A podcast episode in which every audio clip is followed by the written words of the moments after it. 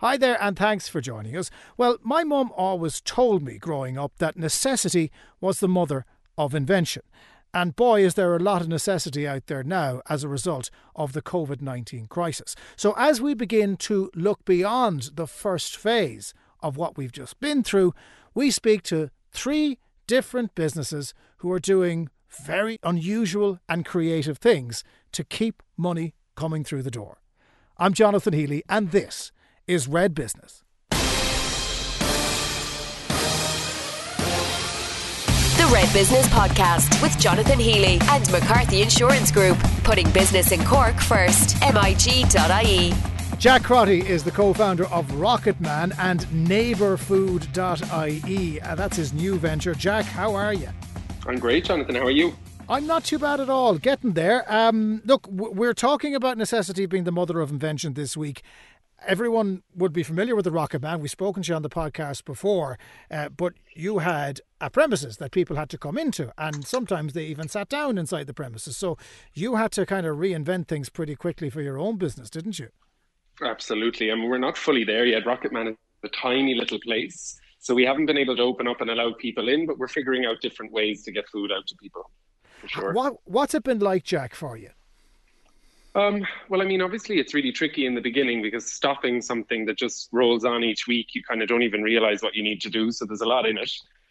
But then, um, luckily, having neighbor food for us as a producer, but for also all other producers, it was a it was a very clean way to just keep going. You know, to keep selling your food. So, what is neighbor food, and and, and what gave you the I suppose, the impetus to set it up when everything else around you was turning to mush? Well, actually, well, first of all, Neighbor Food is a it's, it's an online software where producers can join, set up a profile, and then sell directly to customers. So um, each location, each Neighbor Food location, is managed by a host, by one person who gathers all the producers together, creates an accumulative shop of everybody's stuff, and then manages a weekly collection. And okay, so how neighbor food works. So what you do is you pick bits and pieces from different suppliers that you like the look of. Uh, somebody else aggregates all of that for you, and you do one pickup. Yeah, so you you are shopping online in a one complete experience as a customer, and each of your individual orders are being sent off to the different producers. They're getting their lists. They're dropping off to the collection point about an hour before you arrive, and then you're collecting your full shopping in one go which consists of maybe up to 30 different businesses or so. Okay, so it's it's a big business list then. I mean, what kind of products are we talking about? Is it everything from a needle to an anchor? Well, I'm really glad to say that actually the most basic of ingredients are the biggest sellers. So veg is our biggest thing by a long shot. So local growers or specialty organic kind of retailers are selling a lot of vegetables. After that, then you've got locally sourced different reared meats, dairy, uh, eggs, bread, these kind of things are the main sellers. But I mean, it's it's anything and everything. We've got fresh cut flowers, we've got logs and timber. You know, so it, it varies depending on what's available locally. Okay, and did this exist pre COVID 19, or was this an idea knocking around someone's head at least? No, we've been doing this for two years now. So we would have launched in Ireland with this in 2018. So we had a long time to flesh out all the different problems and the different types of things. And we were operating in about six locations in Ireland when COVID 19 happened. Um, so we had a good reach to start with. Uh, and we've just been working as fast as possible to get as many new locations up and as many new producers selling through the, the platform. So, in other words, what you had done is you had created a platform that, that was almost ideal for this type of scenario, but you hadn't envisaged this type of scenario. So, exactly. what, what potential does this have, Jack? How, how big could it get? Well, I don't know. I mean, right now, our hope is that we can just try and get as many small producers uh, you know, selling through it and, and generating revenue that they might have missed out on. Our kind of target seller often was uh, small producers with farms or, or small kitchens who were either selling at farmers markets or delivering to restaurants or both. That would be our prime seller. So overnight, those people lost 100% of their income. So I suppose what we're trying to do is open as many locations, keep an eye on it. We open one, it kind of reaches capacity and they have to close it early. So we try and open another one close to that area and just to try and get as many different producers selling to as many customers as possible, basically. Uh, you, you, touched on farmers markets. I mean, they were very, very busy. They were almost a kind of a micro economy of their own. And as you said, like the pub trade, all of a sudden they no longer existed. So, I mean, th- there would have probably been a lot of stuff that could have gone to waste and a lot of businesses that wouldn't have an outlet if it wasn't for neighbourfood.ie. Yeah, well, we we we hope that we have rescued a lot of that waste. Inevitably, there has been waste anyway, but the type of producers that we're trying to focus with and get going are, are the ones who they can't just press stop. You know, if you've if you've planted polytunnels of food, you can't just wait for this to be over. You need to get that stuff moving. And if you rear pigs, for example, if you keep free range pigs and you make sausages and different things like this, those pigs still need to be fed. You can't just stop and take your you know amount that the government is willing to give people to just hold off and and wait they have to keep feeding so in that case that's who we're trying to kind of work with and who we're trying to to prioritize and get them going now, I'm guessing that there's probably a little bit of a premium on each of those products because if we go to the farmers market, you're not, you're not going to come away with a huge amount of change. Let's put it that way. Is, is the price um, after going up as a result of this project, or is it still the kind of prices you would have expected to pay at the market? Well, the prices are certainly not going up on neighbor food right now. In fact, a lot of people are probably offering some deals or different better prices or innovative products that people might not have sold before but are realizing that are, are selling much better now. Um, I, can't speak for every producer in terms of price. Some some producers might see that because there's a commission charge that they need to add it on, but I think the majority of our producers are aware that the commission charge of neighbor food, which is um, seven um, percent for neighbor food, ten percent for the host, and three percent for to actually pay for the transaction fees with the bank. So that accumulatively is twenty percent. That twenty percent means they don't need to go and set up a stall. They don't need to receive orders from the restaurant. They don't need to be calling in. Everything is automatic and payments are done instantly. So there's no chasing for invoices from particular restaurants or anything like that. So most of our producers, I think, would see that that percentage is is covering a saving for them that is quite significant. And, and and just to finish up, your own business, uh, the other business, Rocket Man, uh, mm-hmm. you do a mean sausage roll, uh, if you don't mind me telling you. Um, how quickly do you think you're going to get back up and running? Well, we have a plan now. For a while, we, we found it hard to even think what the plan would be. So we just tried to watch the situation. We got our kitchen back up and running and started supplying neighbor foods. And the, I mean, the plan now is that we are going to try and move our menu online. So there'll be no more queuing inside the shop. Everybody will have to uh, pre-order online or even come up outside, and there'll be a sign outside showing how you can very quickly order online. And then we're just safely passing passing your lunch to you through a, through a screen, you know. Okay, so in other words, you, you're you're going to reopen, but not as you were. No, very much so. Not not at all. We can't. I mean, even from a okay customer distancing point of view is important, but also our staff need to distance. And we're in a very small little building there, so we're going to have to reduce it right back down to say how many people can we safely put in here that is that is okay, and how can we operate it in a way that's sustainable, and then we'll see how much of a menu we can put together. Jackie, you surprised? I mean, your your company would have been fairly innovative anyway um, in the way that they approached food and, and got a good reputation for that. Uh, and obviously, neighbour food, when you set it up, was a unique idea that probably people would have looked at and gone, "Well, he's mad anyway." I don't know why anyone would do that. Are you finding that necessity is bringing out the best in your business mind? Um, I mean, I, I, it has been a crazy seven or so weeks. I mean, I have been left with challenges I never really thought that we'd be dealing with, and everybody who we're working with and everybody who's on my team is doing the best work they've ever done. I don't know how sustainable it's going to be for us all to continue being up until 2 a.m. fixing problems and sorting out these things. But for right now, I think that there is.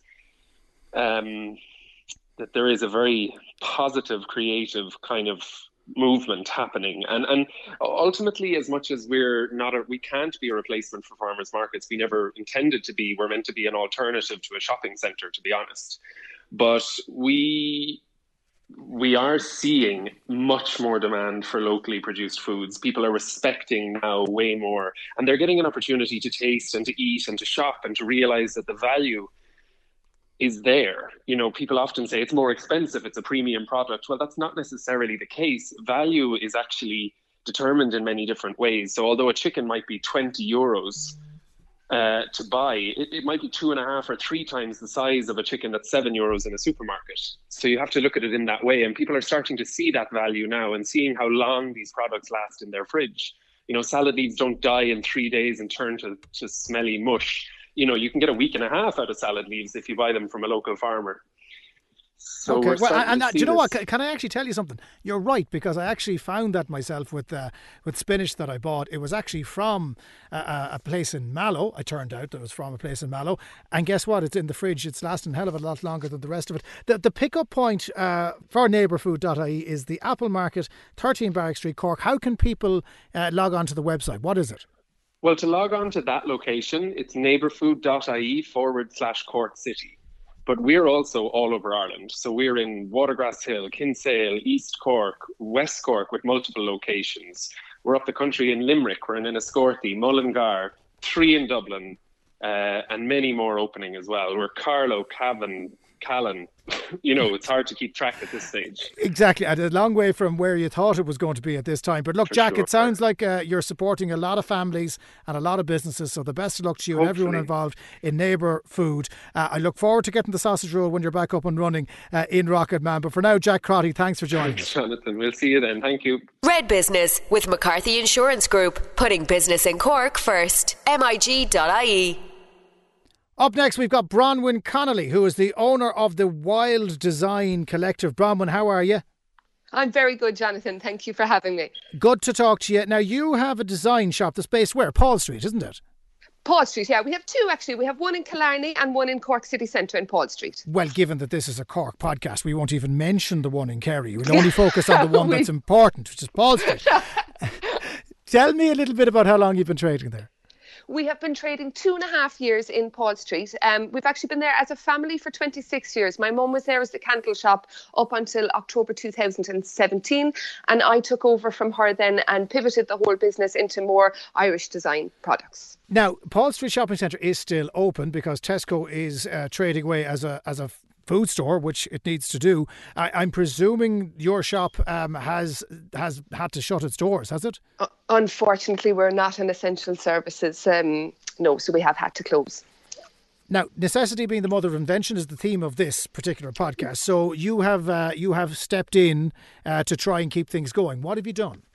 I have indeed. I have installed a, a, vending machine outside our store in Paul Street. So it is packed with uh, affordable Irish made gifts and Indian incense. Uh, everything is under 10 euro. It would be kind of everyday essentials that our main customers would have been buying off us all the time, you know, Jonathan. And a lot of them had actually phoned and saying, God, I'd love a little pack of tea lights or I'd love my incense. And I was posting them out, but to be honest with you, it wasn't really justifying it because the postage was expensive. I didn't want to be charging my regulars, you know, four euros for something that was three euros. And I thought, right, how am I going to get around this? Because obviously all my city centre regulars would be in Paul Street anyway because it was in there two kilometres and they'd be going for their shopping. So I came up with the uh, idea of putting in the vending machine. I rang a couple of people. They all thought I was mad.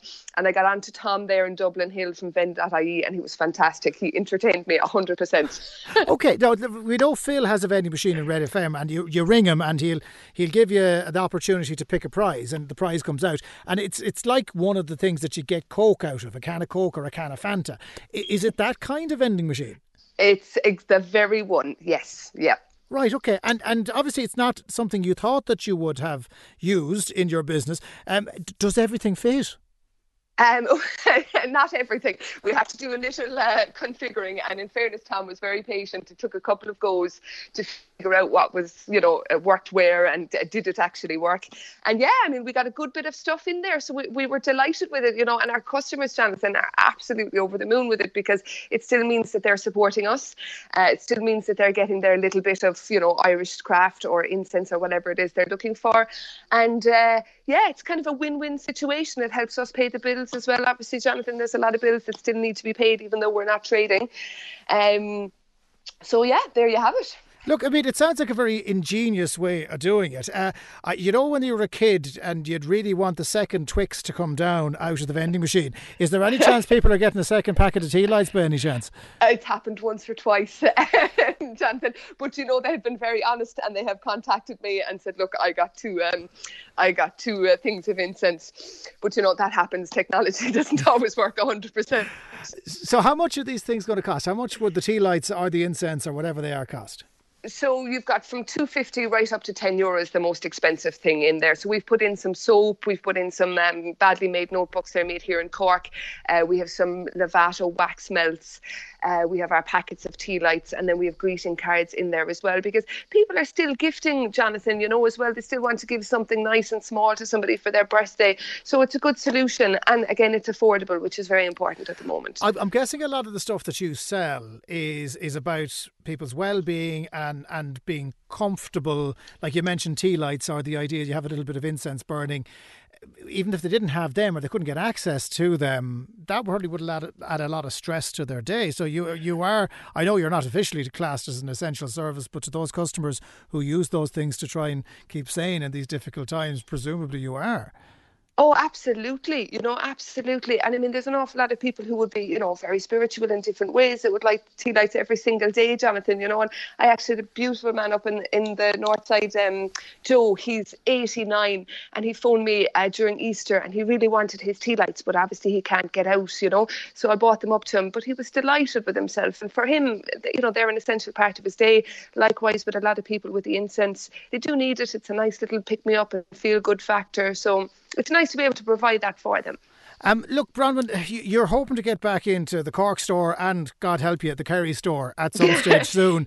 Um, are you planning now on how that's going to work, or or have you given that much thought to it at the moment? Yeah, I've given it a lot of thought, um, Jonathan, because I suppose the retail atmosphere and environment is going to change an awful lot. Um, our store would be very, very small, so it's trying to think of okay, if, obviously social distancing measures will be in place for a long time, so it's trying to to think of how we can pivot the business a little bit uh, around that. Um, the customers are going to change. We're obviously not going to have tourism. So, again, trying to think of offerings that would suit our local um, customers as well. So, yeah, there's, there's a lot of thought um, gone into how we're going to move forward for the next six months. And I suppose retail or online then is taking a, a centre stage for a lot of businesses. So a lot of businesses who wouldn't have been online are now online. So we're, our competition has obviously increased there. You mm. know, so you're thinking, okay, what do I need to be to be top of the of the search there for Irish gifting? You know. Well, I, would imagine a lot of people could easily go to the likes of Amazon traditionally and get all the stuff that you're selling, but I'm guessing Amazon is taking too long to deliver things right now, and people. I, I genuinely think one of the advantages of this current crisis is that people are refinding Irish retailers uh, who Absolutely. are able to do the kind of thing that they'd forgotten they could do. Yes, absolutely. There's been a huge shift, Jonathan. I think it's one of the good things about this crisis is that people are now looking, saying, okay, we need to be supporting the people local. Local people are making wonderful things. We need to be supporting the economy and our makers. And it's it has done wonders, I think, and it will continue. I mean, when people get to come back out, they'll really want to be able to support their local people. You know, nobody wants to see shops closing down, Jonathan. Uh, you sound quite optimistic despite it all. Are, are you optimistic? I am very optimistic, to be honest with you, Jonathan. Uh, a lot of the makers that I, I did markets myself for years in recessionary times, and a lot of the makers that I would support all started their business during the last recession. Uh, I think it gives people a time to look creatively and think creatively and think, right, what do I actually want to do with my life and my time?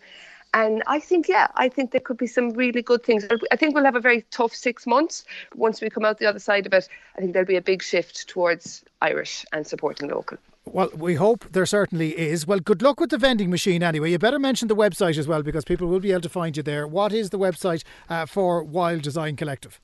So we're just wilddesign.ie and we're also on Instagram and Facebook and that's Wild Design Ireland. Okay, well Bronwyn, we wish you and the machine the very best over the course of the next few weeks. Bronwyn Connolly of the Wild Design Collective, thanks so much for joining us. Thank you very much for having me, Jonathan. The Red Business Podcast with Jonathan Healy and McCarthy Insurance Group, putting business in Cork first. MIG.ie. Now, my next guest is somebody who has come up with an idea, along with a few other friends of his, about a central location for businesses to sell their gift cards. Ross Hill, how are you? I'm great, Jonathan. Thanks for having me on. It's good to talk to you. Now, you're a software engineer by profession, are you? I am. I am. It's what I love to do and what, the, what I do do for work. okay, so how did you come up with this idea for fundourfavs.ie? Um, yeah, I, suppose it, it kind of came it came over time. Really, um, it actually all started weirdly. Uh, I was listening to Red FM one day, and Neil Prendeville mentioned something about like buying gift cards for businesses, and I was like, oh, that's actually a you know a pretty good idea. Obviously, I thought it was a good idea, um, and then I kind of had spoken to Mark and Lorcan, uh, the other two I'm working on with on the website, and we kind of spoke a lot about how like, you know, how important like the people's role in the community is for like during these tough times and supporting local businesses and stuff. And we kind of just like all thought about how we could make something or like try to help out. And I suppose we just came up came up with this idea. Um, and yeah, you know, we're lucky enough that we have the skills and like I suppose the interest to help out with this kind of thing. Um, and yeah, it kind of just went from there. Uh, we just had the idea. Uh, we started building a website out of it, and we're just continuously trying to build to it. Okay, well, well, Neil Prendeville will never uh, stop talking about it if he is solely responsible for this initiative. But the the idea that that you guys just came together to support these other businesses, I mean, what's in it for you, or is it just because you genuinely want to help? I think one thing to highlight really is like we're talking about like the community, you know, everyone else having a responsibility in the community, and we, we have a responsibility too. But we also have like an a love for our local like cafes, restaurants, and everything. And like when this kind of thing happens, you know, everyone tries to think about like how they can help. Like we have all the um like doctors, nurses, and stuff who are like on the front lines and stuff, but often software engineers, you know, we don't really get to just be on the front line, so we have to try to think of some alternative um, to help out. And this was kind of like the way to do it. And it's honestly just a nice way to help out. Um, and like, as I said, we have our favorite cafes and stuff. And, you know, like if we can help places stay afloat and, you know, make sure they open their doors and stuff is when this is all over. Like that's just that's exactly why we're what we're out to do. Okay. Um, and you know that's why we want to do it. Really. Y- you mentioned Mark and uh, Lorcan, so that's Mark Breen and Lorcan Wiseman. Are you three buddies then? Are you? That's it. Yeah, we are actually. So we've um we've known each other probably for about ten years now. Uh, so I went to school with Lorcan and I rode with Mark. Uh, so we've just been friends for a while, and we've always we actually like have always tried to like build little things. Um, we haven't ever like built something I suppose that has actually like you know been useful, been useful in like the public eye like this. But uh, we've all kind of like worked together, and this was a good chance to kind of like once again pull our resources, okay. but pull it in a way that's helps out a bit more. Just in case any of your employers are listening, you always produce useful things. This is just something you're producing externally uh, to your externally. normal work. Yeah, very, very yeah. important word there. Um, look, so the businesses that you're supporting so far, who has signed up for this?